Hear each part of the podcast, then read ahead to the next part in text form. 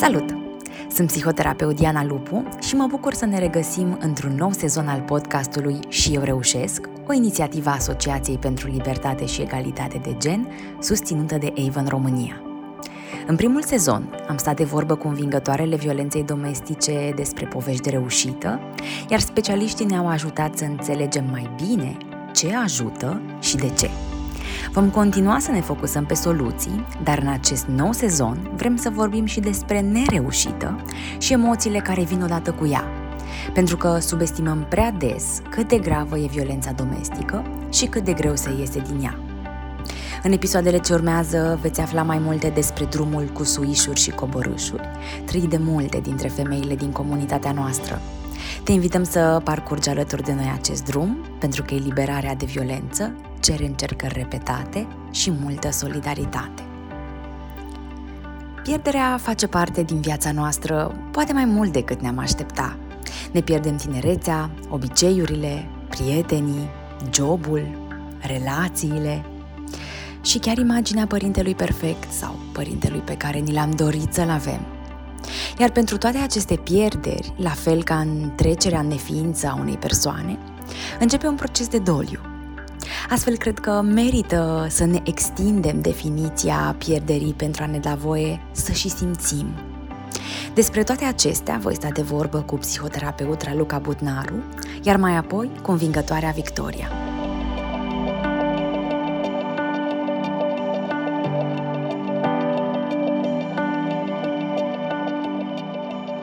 O să propun să mergem întâi pe etimologia cuvântului, la a pierde, a nu mai ști unde se află un lucru și în cazul pierderilor um, semnificative de persoane, de statut.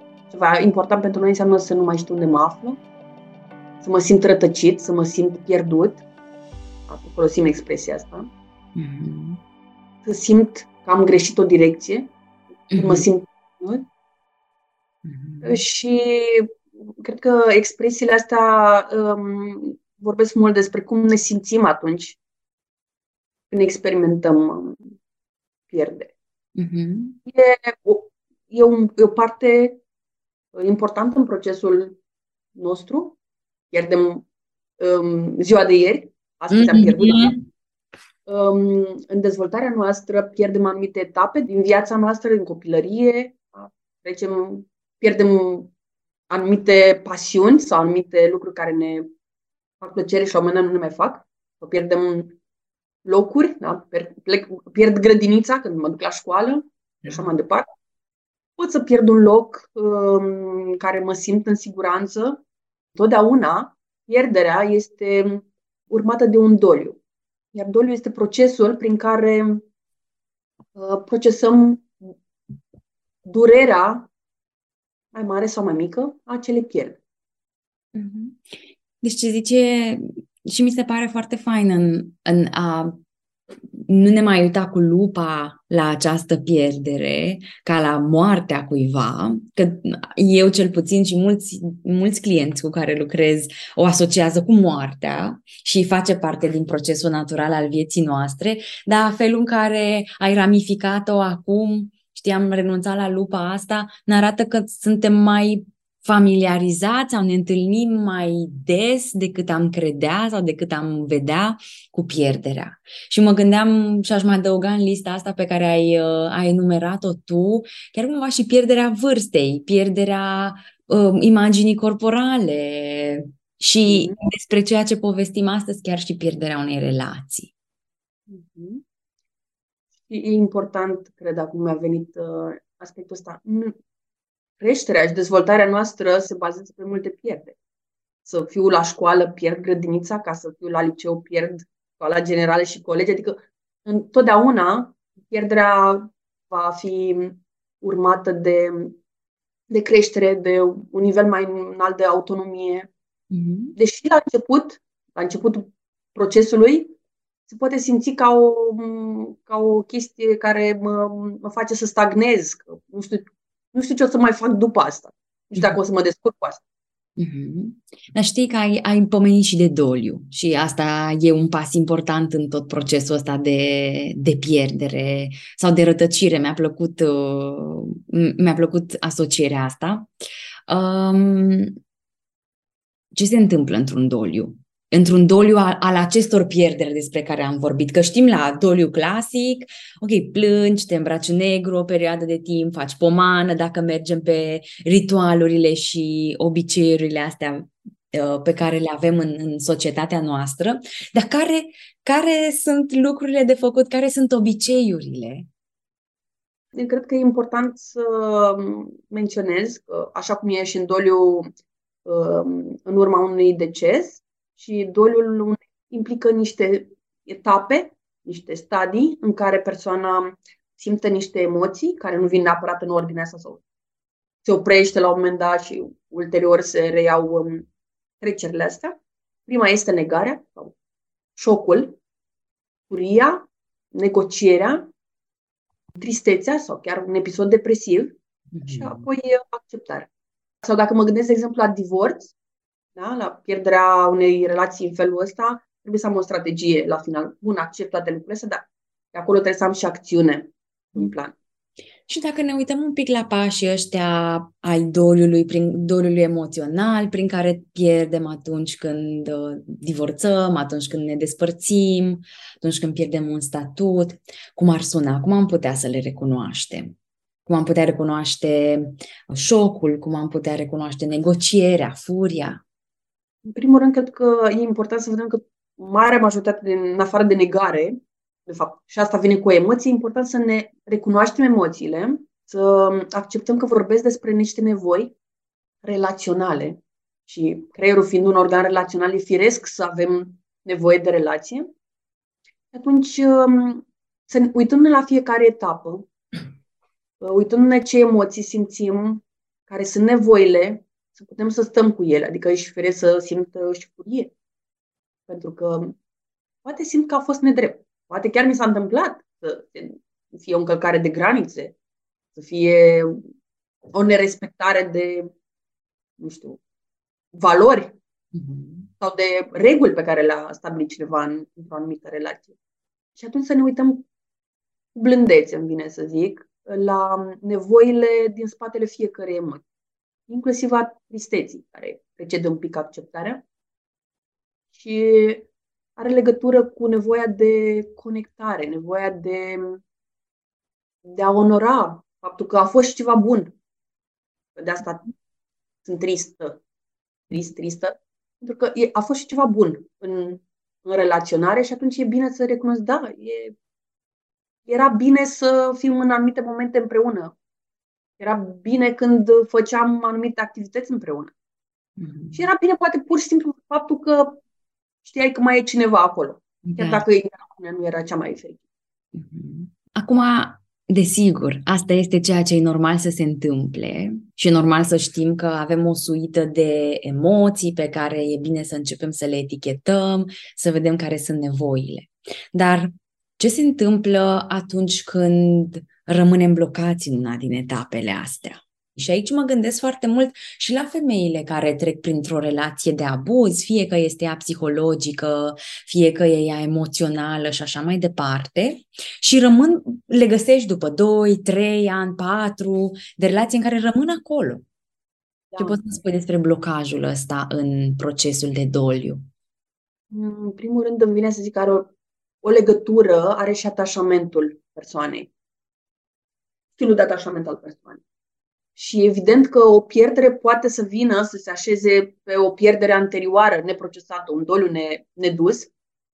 Uh, și sunt niște simptome. Vine să zic, ca să știm în ce etapă s-a blocat persoana, trebuie să vedem ce simptome manifestă, adică ce trăire are, ce gânduri are. Poate nu, nu își recunoaște încă emoțiile, dar are niște gânduri legate de atunci, um, în primul rând, asta o să ne spună despre ce emoții nu-și permite. Pentru că dacă persoana um, crede despre sine sau asta îi oglindesc ceilalți, că e o persoană puternică, um, se descurcă cu orice, că n-ar trebui să sufere, că nu mai plânge sau... Da, ridică-te și mergi mai departe, poți mai mult și așa mai departe. Această forțare poate face persoana să-și reprime um, emoțiile și asta conduce la un, la un blocaj. Mm-hmm. Atunci, uh, uite, de exemplu, când o persoană manifestă neîncredere față de lume, față de... Înseamnă că, de exemplu, partea de, de șoc, negare încă e acolo. Adică, ca să nu mă uit la faptul că a fost un moment în care am simțit că îmi vine, zic, că îmi fuge pământul de sub picioare, am în continuare senzația asta constantă în viața mea de zi cu zi că rău, rău e după colț, că orice, oricând se poate întâmpla ceva rău. Uh-huh. Dacă simt foarte multă disperare, panică, senzație de gol, de singurătate, înseamnă că partea asta de tristețe nu mi-am putut în primul rând accepta și apoi procesa. Uh, iarăși frica. Sunt persoane, apropo, etichetate puternice care nu au voie să simtă frică. Și atunci ne întâlnim uh, cu acele atacuri de panică, cu atacuri de anxietate, cu insomnii, cu senzația că pierd control, de exemplu, sau că sunt neputincios, că lumea e un loc nesigur. Bineînțeles, um, pot apărea sentimente de vină, de regret, uh-huh. de fine, care să ne împiedice procesarea dolului și atunci trebuie să ne uităm la care a fost în mod real, apropo de vină și uh, rușine, care a fost în mod real vina mea, dacă am făcut eu ceva rău sau dacă e o experiență anterioară, se cheamă vinovăție traumatică, în care eu, ca să rămân în relație, trebuie să-mi asum eu responsabilitatea și vinovăția pentru niște comportamente care mi s-au întâmplat, negative, care mi s-au întâmplat, pe care le-am uh, atribuit uh, unei, unor lucruri care au ținut de mine și, în mod firesc, poate nu era neapărat responsabilitatea mea, mai ales dacă lucrurile astea s-au întâmplat în copilărie.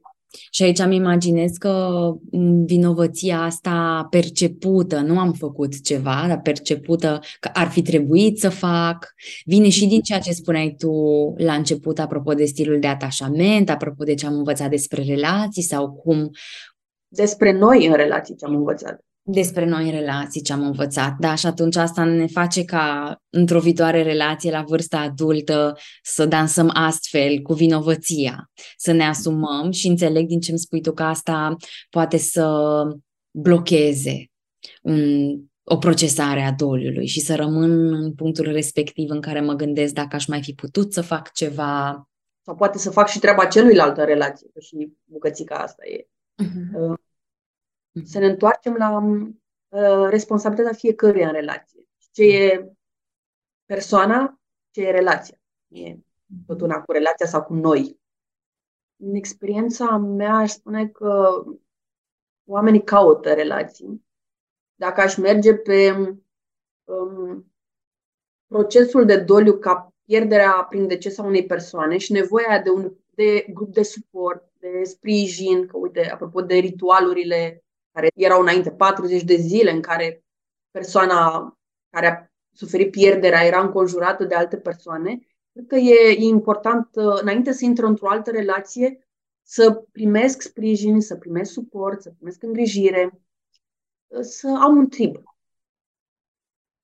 Ca, îmi vine zic, ca um, să pot integra ceea ce s-a întâmplat, să mă întorc la mine, să Mm, vine zic să fac și o analiză a cine am fost eu în relație, pentru că e clar, întotdeauna în relație ne adaptăm și le transformăm.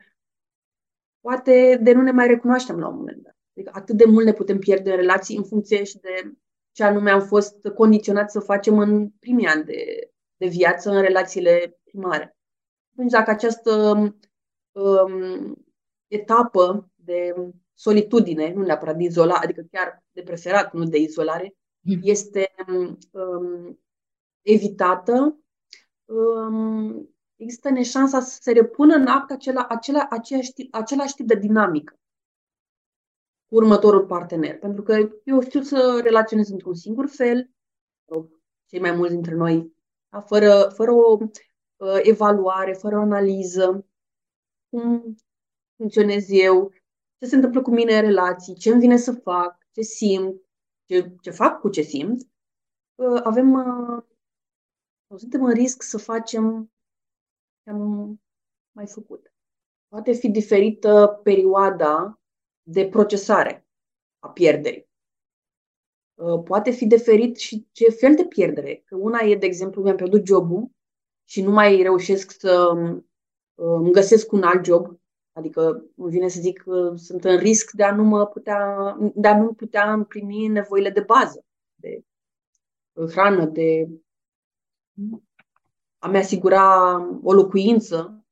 Așa atunci e clar că e firesc aici nevoia de sprijin, nevoia de um, a intra rapid într-o altă relație, da? un alt job, e, e firească, e, da? adică e firesc ca timpul să fie, să fie necesar să fie mai scurt, iar în um, condițiile unei relații, de, dau un exemplu abuzive, în care să văd ce s-a întâmplat cu mine, poate, poate au fost niște lucruri subtile, poate a fost multă pasivă agresivitate. Să-mi dau seama doar că am niște îndoieli cu privire la mine, la competența mea, la posibilitatea de a mă descurca, um, la încrederea că pot să generez lucruri bune în viața mea, că mă pot descurca, pot, că am resurse sau că pot să le folosesc. Um, cred că ține foarte tare și de uh, o parte de, de stilul de atașament, o persoană securizată, sau mă rog, mai mult în spectrul ăsta, că nu e ceva fix, e, e pe un continuum mai mult în zona asta de siguranță, de securizare, care are și un grup de siguranță aferent, care oglindește. De mai aici poți. E exact ca în... Um, re, facem din nou, nu, refacem traseul ăla de mă ridic, încep primii pași, s-ar putea să cad, suntem aici, mergem mai departe. Are legătură și cu capacitatea persoanei de a se reface după o, o experiență Um, de pierdere, experiență dureroasă, are de face cu reziliența, și alți factori de personalitate. Adică, uite, de exemplu, deschiderea. O persoană care e închisă, care, care are tendința să evite contactul cu ceilalți, s-ar putea să aibă nevoie de mai mult timp. Uite, un alt lucru care poate să încurce sunt strategiile de evitare a durerii. Pentru că noi suntem într-o cultură în care spune, fii puternic, hai că poți, poți și mai mult, uh, ieși din zona de confort, care are sensul ei, mai ales în, în zona asta de pierdere în care am nevoie să stau puțin cu mine, am nevoie de siguranță um, și există aceste strategii de evitare a durerii prin uh, anestezie, consum de substanțe, consum de alcool, consum de alimente, da, care poate veni cu o distragere, vacanțe, activități, petreceri, um, chiar prin alcoolism, prin mă, mă vine să zic, intru într-o relație puternică cu munca pentru a recrea sentimentul de siguranță. Mm-hmm. Să-mi împlinesc niște nevoi de valorizare, de competență, de um, feedback. Mm-hmm. Deci e partea asta de anestezie, că nu-mi dau voie să simt. Pe lângă lucrurile astea, care sunt lucrurile pe care le facem, deși ai numerat din ele, dar tot așa, din experiența ta, cum îți dai seama sau cum își poate da seama o femeie care a ieșit dintr-o relație abuzivă că se anesteziază? Că nu-și dă voie să înceapă acest proces, să-și pună zestrele astea negre, să lase să înceapă plânsul, să înceapă negocierea, să înceapă frica. Ce îmi vine acum în minte e nevoia de a pune pe altul în siguranță atunci evident că nu-mi permit eu să fiu disponibilă emoțional față de mine, adică să mă uit la ce simt, pentru că trebuie să fiu pe făcutele. Da, da, un exemplu dintr-o relație abuzivă, când ești cu un copil, e foarte important să asiguri minimum de trai, să zic, decent copilului și atunci eu, e, e o nevoie de a asigura nevoile altuia înainte de a mi le asigura pe mine sau există această urgență. Da? Am masă, să am casă, să am cu ce să mă întrețin. Iar uh, asta poate determina o persoană să, să zică pot, sunt puternică, trebuie să reușesc pentru copilul meu, trebuie să merg mai departe, să trec peste acest, uh, vine zic, această scurtătură care de fapt ne prelungește agonia, pentru că în real, fără să trecem prin, deși poate să fie și un moment în care poate, poate apărea acest moment sau această disponibilitate de a mă uita și de a procesa pierderea după o perioadă de un an, doi. Și eu o să vină și cu niște simptome da, de oboseală, pentru că mă, uh, mă consum încercând să-mi reprim ceea ce vine. Adică, uite, tristețea, uite, frica zile de mâine și atunci mă duc foarte mult pe a face ca să nu simt, să mă asigur că um, nu o să mai trăiesc asta. Pentru că în spatele lucrurilor ăstora, crezi că e frica asta de a nu mă dărâma dacă îmi dau voie să simt toată durerea și toate emoțiile astea din procesul de doliu? Mi-e frică că o să mă dărâm sau ce e în spate? Care e frica asta de fapt? De ce nu mă las să simt? Hmm, cred că pleacă de la faptul că nouă nu mi s-a permis um, de foarte mici să nu simțim. Mă gândesc acum la experiențele aia, când vedem încă copiii în parc și părintele se cere de hai, că, hai nu plânge că nu s-a întâmplat nimic. Da. Uh, sau uh, hai că nu te doare. Sau uh, dacă plânge, ia un biscuit, o distragere de genul ăsta. Și cred că o perpetuăm și ca adulți și ca să nu mă doară, fac același lucru. Hai că nu mă doare.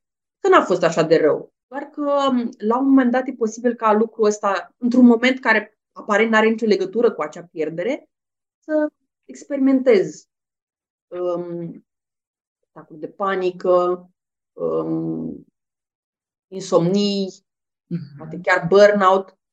O experiență care mă pregătește de un, sau mă, mă face să mă gândesc la un eventual eșec. Deci, iată, noi asociem mult pierderea cu eșecul. Uh-huh. Și nu suntem, nu suntem niciodată pregătiți pentru asta. Mm-hmm. Cu ce crezi că ar merita, acum că ai spus asta, cu o asociere clară pe care o facem este cea cu eșecul, dar pentru că suntem în zona asta de lărgirea perspectivei asupra pierderii, cu ce crezi că ar merita să asociem pierderea și procesul de doliu? Mă gândesc prima oară la nevoia de a crește și mă gândesc acum la șarpe. Ca să crească trebuie să piardă o, o mm. parte din el ca să se poată dezvolta.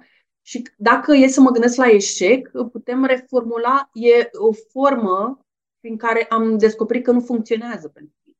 Și pot trece la așa nu. Sau din acea experiență pot să zic, uite, îmi dau seama că asta a fost potrivit pentru mine, asta merită să păstrez ca nevoie sau ca reper în viața mea, asta nu.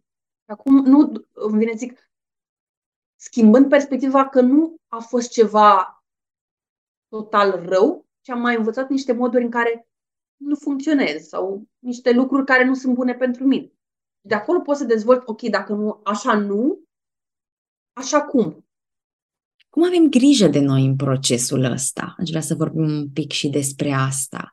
Ce crezi că ar prinde bine să, să știe persoanele care ne ascultă, care poate trec printr-un astfel de proces, care poate nu-și dau voie din frica asta de a se dărâma? Um, care sunt acele unelte pe care de grijă față de sine? Cred că principalele uh, obiective sunt legate de nevoile de bază, de îngrijire, uh, de nevoile fiziologice. Adică, în primul rând, să fiu atent la mănânc, dorm, um, activitățile care îmi fac bine, activitățile care îmi fac mai puțin bine sau rău.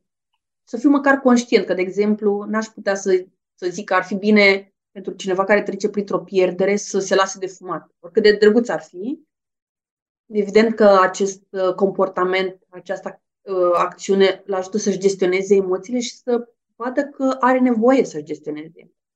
Să o vadă ca pe o, bine zic, o parte firească și umană, fiecare se descurcă cu ce poate, la momentul respectiv, că la un moment dat poate să-i fie mai bine, apoi o un aspect important de grijă înseamnă să mă uh, reapropii sau să încerc să caut un grup de suport, un grup de oameni cu care pot să vorbesc despre ce se întâmplă cu mine. Nu neapărat poate nu simt nevoia să împărtășesc ce s-a întâmplat în relația sau în, în pierderea mea, dar ce se, ce se întâmplă acum cu mine. Uh, și pentru că mă gândesc acum la relații abuzive, mă gândesc la această izolare care se întâmplă pentru Uh, persoana care se simte abuzată sau, mă rog, fiecare din ei la o, într-o formă se izolează de ambii și cel care este um, agresor și cel care este victimă în în cuplu are o tendință spre izolare și atunci e important să cautezi din nou contactul cu oameni care, de care se simte acceptat, apreciat, să verifice cu cine se simte în siguranță să vorbească despre lucrurile intime și vulnerabile. Cred că e important și um, dialogul interior, observarea a ceea ce îmi spun legat de asta. N-ar trebui să simt asta. Ok, dacă simt, înseamnă că sunt niște nevoi care sunt firești, sănătoase, să-mi onorez nevoile. Chiar dacă nu sunt împlinite, să, să onorez faptul că sunt om și da, am nevoie și de relație, am nevoie și de acceptare, am nevoie și de um, liniște și armonie și de corectitudine și dreptate. Cred că prima oară e important să știe că e firesc să simtă tot ceea ce simte. Că pentru ea are sens chiar dacă pentru ceilalți nu au. Că e firesc să-i fie teamă că nu știe dacă o să se descurce. Sau cum va fi ziua de mâine. E, e absolut firesc. Și uneori o pierdere înseamnă un, o șansă ca eu să fiu în contact cu ce, ce am pierdut din mine. Adică dacă n-aș pierdut aia relația, statutul, rolul respectiv, n-aș fi putut, n-aș fi știut despre mine că pot ceea ce ia că te pot acum. Și n-aș fi știut poate că le-am pierdut. În primul rând, n-aș fi știut că le am. Le-am, le-am pierdut sau le-am ascuns în relație ca să pot să fiu în relație.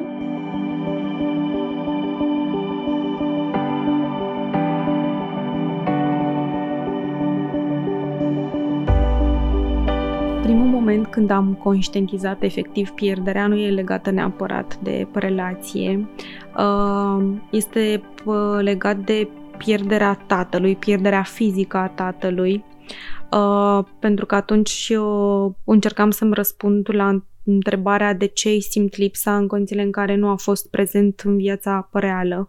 Și atunci am început să înțeleg ce înseamnă efectiv pierdere, însă pierderea cu totul, că am, am tot, cum spuneam, am tot analizat subiectul, cred că cumva a fost, nu știu, vine să zic înainte să mă fi născut. Deci pur și simplu bă, asta îmi vine să zic, pentru că m-am născut într-o familie în care uh, nu eram planificată, nu eram neapărat așteptată. Părinții mei nu aveau uh, disponibilitate pentru un alt copil în familie și mm, nu au fost disponibili pentru mine, cred că de la început.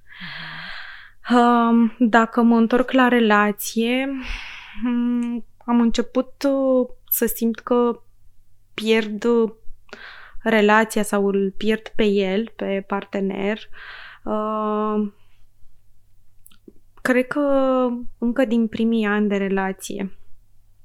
Partenerul meu uh, sau fostul soț um, era în relații un pic nepotrivite pentru uh, pentru mine sau pentru relația noastră de cuplu, cu discuta cu mai multe uh, femei uh, și Mm, toate momentele în care eu descopeream că lucrurile nu stau cum ar trebui să stea, um, le identific ca fiind, nu știu, momente de pierdere. Uh-huh. Uh, m-am pierdut așa mulți ani în acea relație.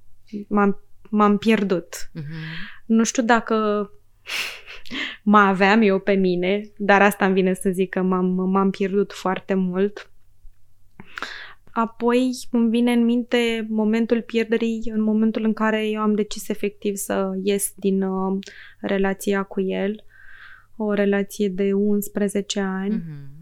Uh, atunci simțeam că pierd și bune și rele. Pierdeam momentele bune petrecute cu el sau lucrurile bune care veneau de dinspre el. Uh, pierdeam tot ce se întâmpla în relația respectivă. Adică era și de bine și de rău. Însă, mm, după ce am luat decizia de a pleca efectiv din relație, știu că mi-a fost foarte greu să accept că pierd locul în care trăiam, adică ceva material și ceva în care am pus foarte mult suflet. uh, pe energie, timp. Um, pentru mine a fost cumva un pas în spate nivelul de trai pe care puteam să mi-l permit în, în cuplu și cel pe care îl putea, mi-l puteam permite eu separat. A fost greu, am conștientizat că o să-mi fie greu, însă după aceea am și simțit-o. Au fost, știu că nu mi-am dat voie să sufăr după ce am ieșit. Aha. Mi-era foarte frică că, că mă pierd cu totul.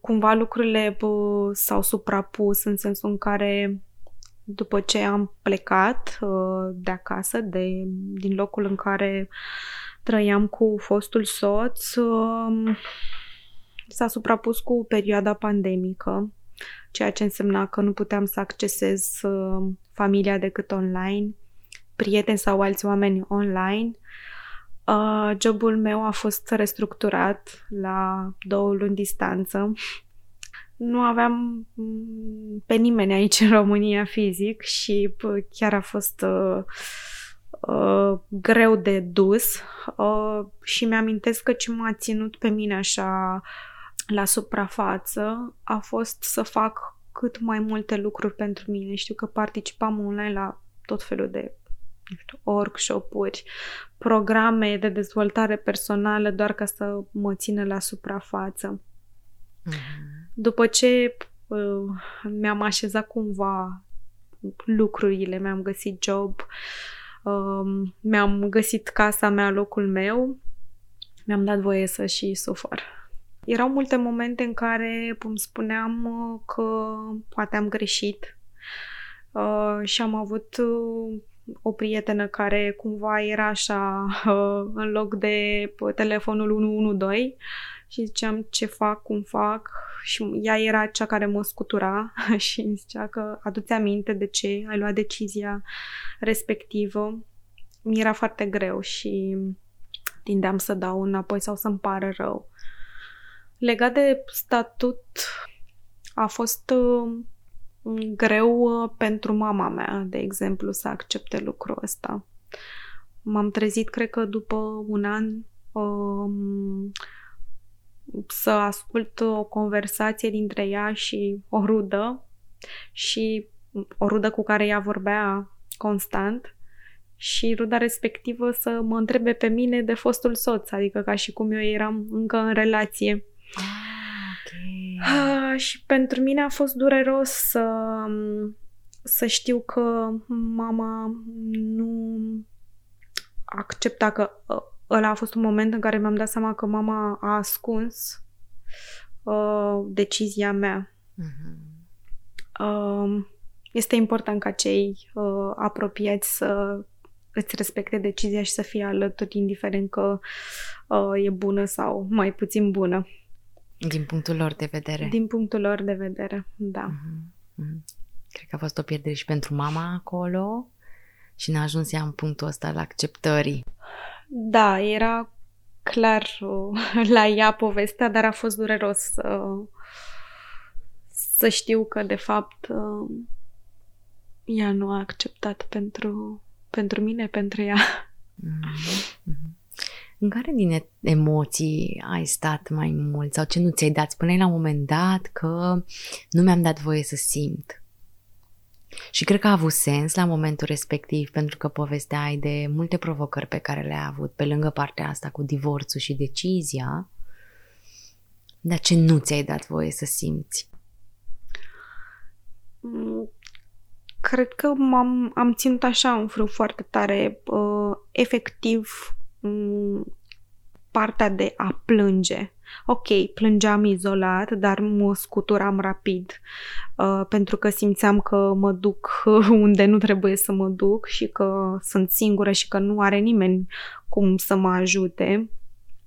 Știu că am fost foarte furioasă o perioadă și am tot săpat în diverse workshop-uri, terapii, forme de terapii, și cumva p- ideea care ajungea la mine că nu este bine să fii furioasă, da, am avut nevoie să fiu furioasă um, și am avut nevoie să-mi vărs furia respectivă și cumva mi-am ținut-o în frâu pentru că îmi ziceam că nu este etic, nu este corect, nu e...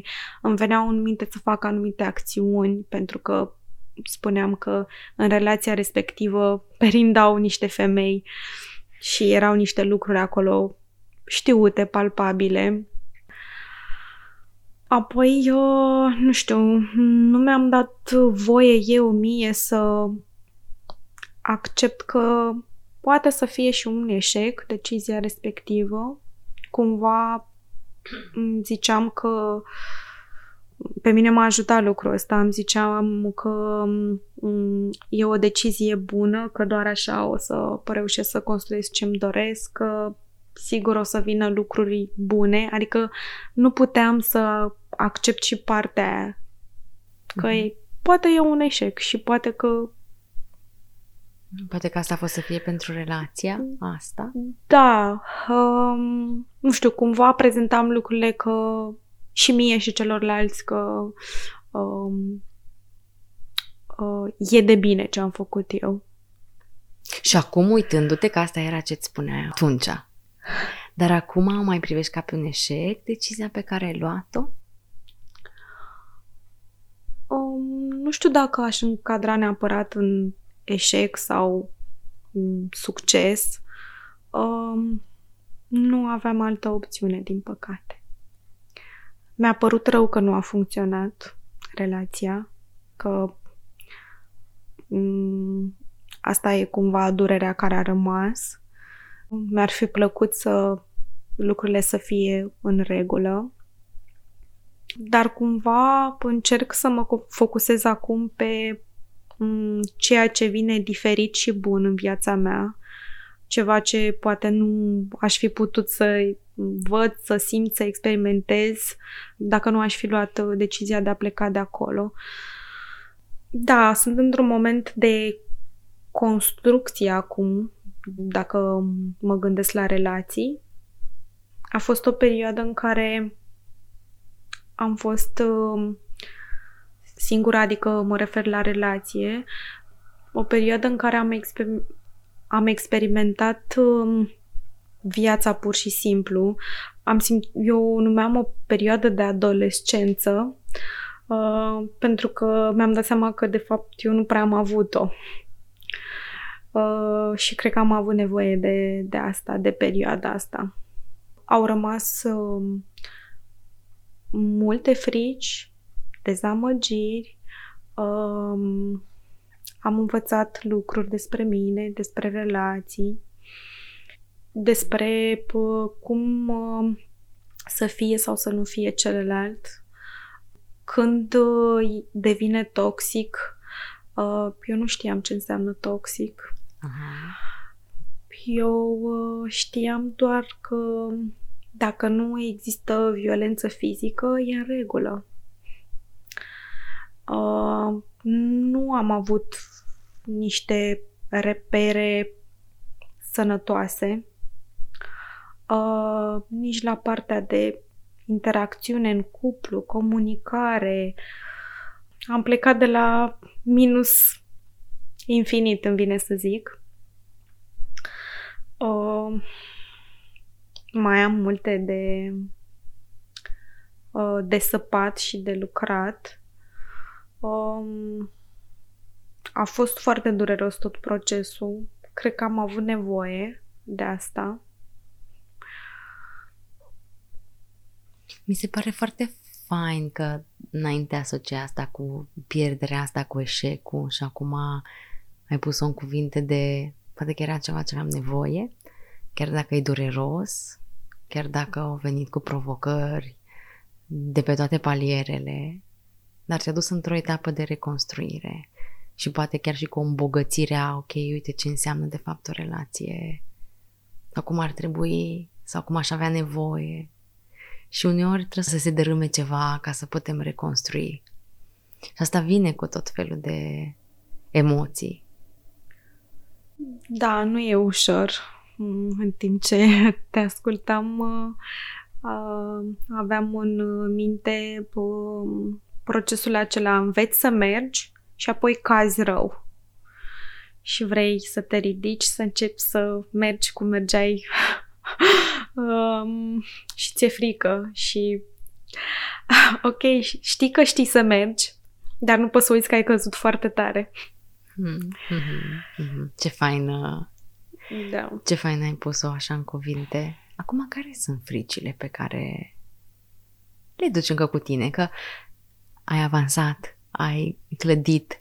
Cred că e o putere să poți să expui atât de coerent niște lucruri și să ai o poveste despre tine și despre istoricul tău atât de clară.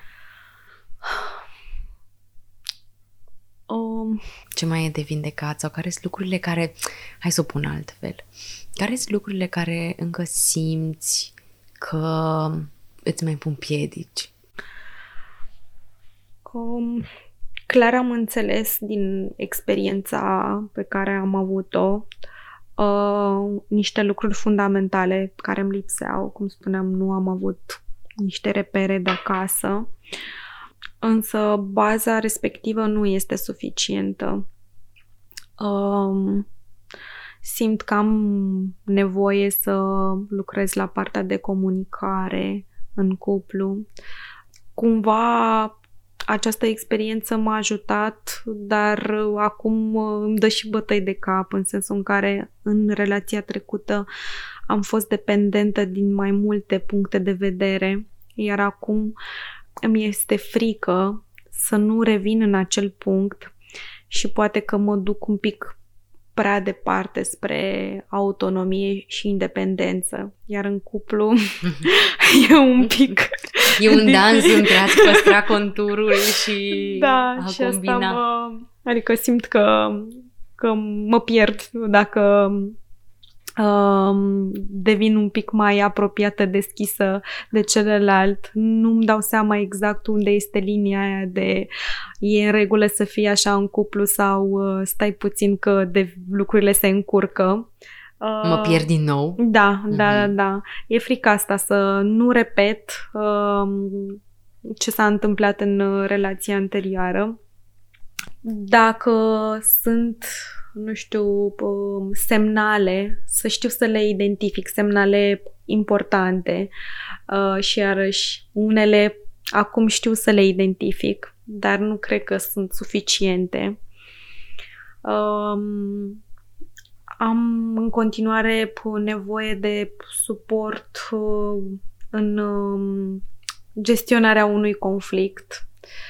Iarăși am bagajul de acasă cu tiparul conflictului de acasă și nu, nu mă ajută deloc. Pun în practică sau um, mă duc într-o zonă în care nu este deloc sănătoasă. Um, la mine acasă se pleca, se, se gonea și atunci în situații conflictuale eu îngheț, îmi vine să plec. Um, asta e o provocare pentru mine. Știi cum e în timp ce te aud? Uneori cred că uităm treaba asta, știi? Că hm, primul pas spre schimbare e conștientizarea. Și știu că e un cuvânt așa de super folosit în, Da. în zilele noastre, însă, uite, un alt cuvânt pentru conștientizare e trezire. Pentru mine asta înseamnă conștientizare. Și da, când mă trezesc și mă uit la mine sau la comportamentele mele sau la istoricul meu sau la ce am pierdut sau la ce mai am de lucru, s-ar putea să nu-mi placă. Și de cele mai multe ori trezirea vine cu disconfort, vine cu neplăcere, Mm-hmm. doar că e nevoie de ea ca să pot să încep să văd la ce am de lucru. Depinde un pic și cum, ce pereche de ochelari, amândouă purtăm ochelari, ce pereche de ochelari ne punem uh, Corect. atunci când ne uităm la trezirea noastră. E normal ca la început să, ah, nu-mi place, e greu, de ce și asta? Să o văd, apropo de cuvântul pe care l-ai tot folosit, ideea asta de eșec. Să văd ca prin eșec să mă văd stricată, defectă. că nu mai pot să rezolv asta. Pe de altă parte, poate după ce mă las să simt un pic greu ăsta cu care a venit trezirea, în funcție de abilitățile pe care le dezvolt încet, încet, să-mi dau voie să încep să, și să zic, hei, bine că m-am trezit, bine că am conștientizat, acum știu la ce să mă uit. Știu despre mine că fug îngheț într-un conflict. Știu de unde vine asta. Da, mă pot conecta și mă poate durea tare mult treaba asta. Da, partea bună e că măcar știu de ele și nu mă conduc ele pe mine. Da, e foarte interesant și complex uh, um, să te cunoști pe tine sau să te descoperi pe tine cu bune și mai puțin bune. Mm. și măcar să știi că, ok, măcar am o stare pe care nu o înțeleg și stai puțin să văd ce e cu mine și apoi o să văd ce pot să îți comunic sau să fac sau să acționez într-o anumită direcție. Adică mă bucur că am ajuns măcar în punctul ăsta. Uh, am momente în care nu reușesc să îmi dau seama de unde vine, de ce am uh, anumite uh, emoții, dar măcar, cum spuneai tu, uh, le conștientizez. Stai puțin că am niște stări, niște emoții, nu știu de ce, nu știu ce să fac cu ele, uh, nu știu nici eu să le gestionez, dar am nevoie de puțin timp și vedem ce facem. Uh-huh, uh-huh. Acum, de aici, în punctul ăsta în care ai ajuns, să te uiți un pic la pierderile din spate. Cum s-a schimbat definiția pierderii sau ce te-a învățat? Ce ți-a adus, nu doar ce ți-a luat pierderea? O întrebare foarte grea, mm-hmm. pentru că asociez pierderea cu foarte multă durere uh, cu ceva ce rupe din mine, din ființa mea, indiferent despre ce vorbim, că pierd o persoană, un lucru la care țineam sau uh, o activitate, un moment împreună. Dar cu ce vine bun o pierdere, uh, cu alte noi oportunități și posibilități de a vedea și a trăi lumea și viața. Uh, e grea pierderea. Uh, și deși pare trist, dar e mai mult despre uh, emoții grele de dus. Și îmi vine să zic că uh, e foarte greu să accepti pierderea. Uh, nu știu dacă mi-am acceptat toate pierderile și că nu toată lumea poate să accepte pierderile și că poate rămânem agățați de aceste pierderi și o viață întreagă. Mm-hmm. Nici mai știu ce să zic după asta. Foarte frumos ai pus-o clienții cu care lucrez pe pierderea de relație, fie că e divorț, fie că este o despărțire, vin și spun măi, mie, da, hai, relația asta a durat 2 uh, ani, ar trebui să, gata, în câteva luni să trec peste. Sau um, mai mult, trebuie să fiu puternică, ok, m-am divorțat, dar trebuie să fiu puternică. De ce încă mai simt? De ce încă sunt furioasă? De ce încă plâng? De ce îmi vine să mă întorc? Durata relației nu uh, determină cât de mult suferim. În procesul de pierdere a tatălui, încercând să-mi răspund de ce eu sufăr în condițiile în care el nu era prezent și nu a fost prezent în viața mea, mi-am răspuns citind într-o carte că trecem mai ușor peste pierdere dacă relația din viața reală sau când a fost, când s-a întâmplat relația, a fost una bună, pierderea este mai uh, pentru o perioadă mai scurtă iar emoțiile de după uh, sunt uh, mai puțin puternice, mai puțin dureroase. Uh, dacă relația a fost uh, una neîmplinitoare, nesatisfăcătoare, practic uh, perioada și intensitatea emoțiilor de după sunt mult mai puternice pentru că noi de fapt nu plângem persoana sau, uh, nu știu, relația respectivă. Plângem de fapt uh, relația care ne-am dorit să, să o avem. Ce n-am avut. Da. Uh, pentru mine au fost o ancoră informațiile, uh, să citesc, să văd cum e, ajută ce funcționează pentru fiecare. Pe mine m-au ajutat poveștile altor femei, ca să-mi dau seama că nu e atât de grav la mine, că nu e capăt de țară ce mi s-a întâmplat, că există și mai rău de, de atât, că, zi, că există femei și mai curajoase. Um, pe mine uh, poveștile și femeile cu poveștile lor m-au încărcat, dar nu a fost totul.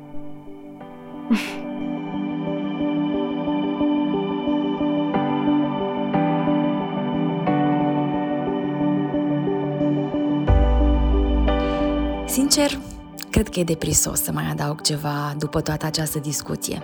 Singura încurajare pe care simt să o fac este ca atunci când dureroasa, dar naturala pierdere își face loc în viața ta, să-ți dai voie să simți. Vă aștept și data viitoare cu noi povești de reușită și discuții provocatoare. Până atunci, puteți găsi detalii despre programul Și eu reușesc pe www.șieureușesc.ro, Facebook și Instagram. De asemenea, puteți susține comunitatea învingătoarelor printr-o donație, deoarece fiecare contribuție poate aduce putere și curaj unei femei aflate în dificultate.